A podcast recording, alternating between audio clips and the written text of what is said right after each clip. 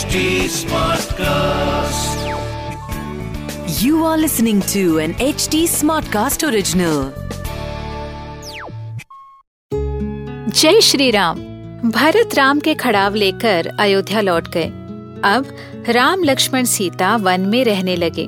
कुछ दिनों बाद राम ने देखा कि वहाँ के ऋषि अपने अपने में बातें करते। जैसे कुछ बताना चाहते हो और कुछ छुपाना भी चाहते हैं।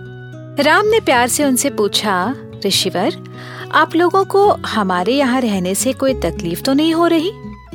क्या मुझसे लक्ष्मण या सीता के बर्ताव में कुछ गलत हो गया है? क्या आपकी सेवा सम्मान में कुछ कमी रह गई है?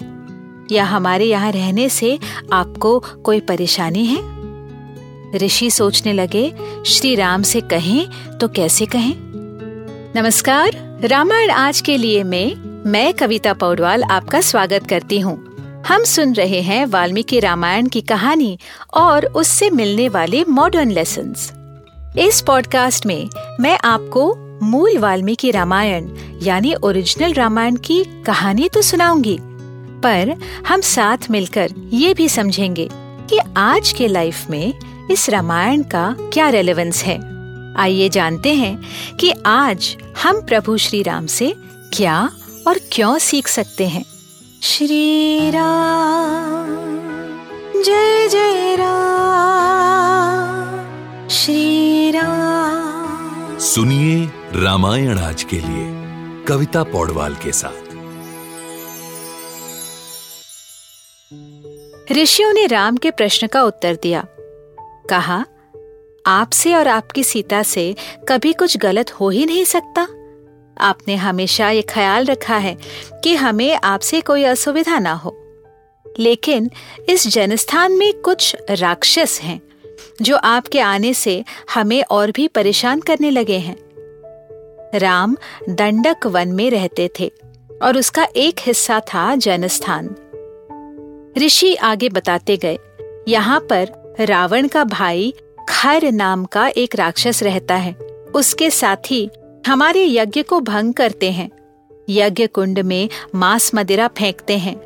रात को भयानक रूप लेकर ऋषियों को डराते धमकाते हैं। शायद आपके आने से वो और भी उत्तेजित हो गए हैं, क्योंकि अब वो ऋषियों को मारने लगे हैं। इसलिए यहाँ के ऋषियों ने तय किया है कि यहाँ से दूर ऋषि अश्व के आश्रम में, जहाँ फल, मूल, पानी की कोई कमी नहीं है, वहीं जाकर रहेंगे। अगर आप लोग चाहते हो तो आप तीनों भी हमारे साथ वहाँ चलिए।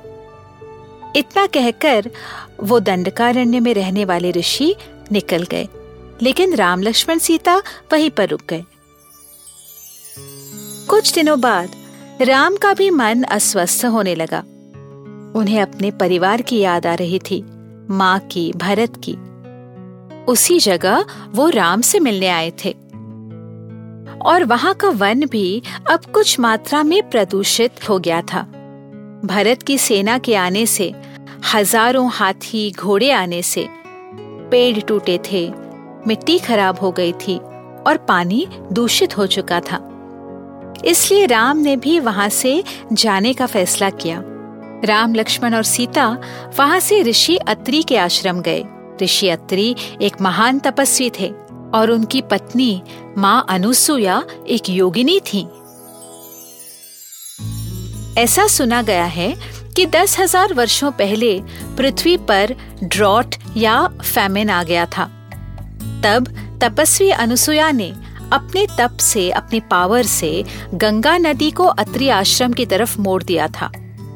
लेकिन अब ये माता अनुसुया बहुत बूढ़ी हो गई थी और उनका शरीर आयु से काँप रहा था। लेकिन उनके चेहरे पर तपश्चर्या का तेज था।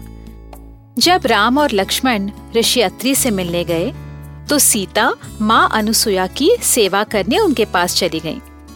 तब ऐसे ही होता था। घर में जो बड़ी औरतें होती थीं, माँ की जगह सास की जगह बहू उनकी सेवा करती थी। सीता बिना बताए ही अनुसुया की सेवा में चली गई। ये देखकर माँ अनुसुया सीता से बहुत खुश हुई। उन्होंने कहा, सीता, अपने पति के साथ तुमने वन में आकर सही किया है। पति पत्नी एक दूसरे के साथी होते हैं। हर परिस्थिति में एक दूसरे की शक्ति होते हैं। बहुत औरतें ये समझ नहीं पाती।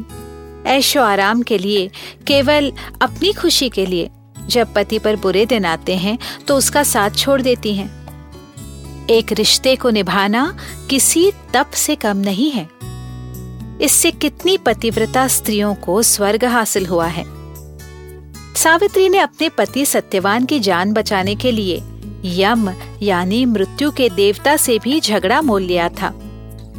तुम भी अपने पति के साथ हो, इसलिए तुम्हारा कल्याण होगा। आगे की कहानी सुनने के लिए हमसे जुड़े रहिए। रामायण आज के लिए के पॉडकास्ट में। जहाँ हम श्री वाल्मीकि रामायण जी के साथ सफ़र करते रहेंगे।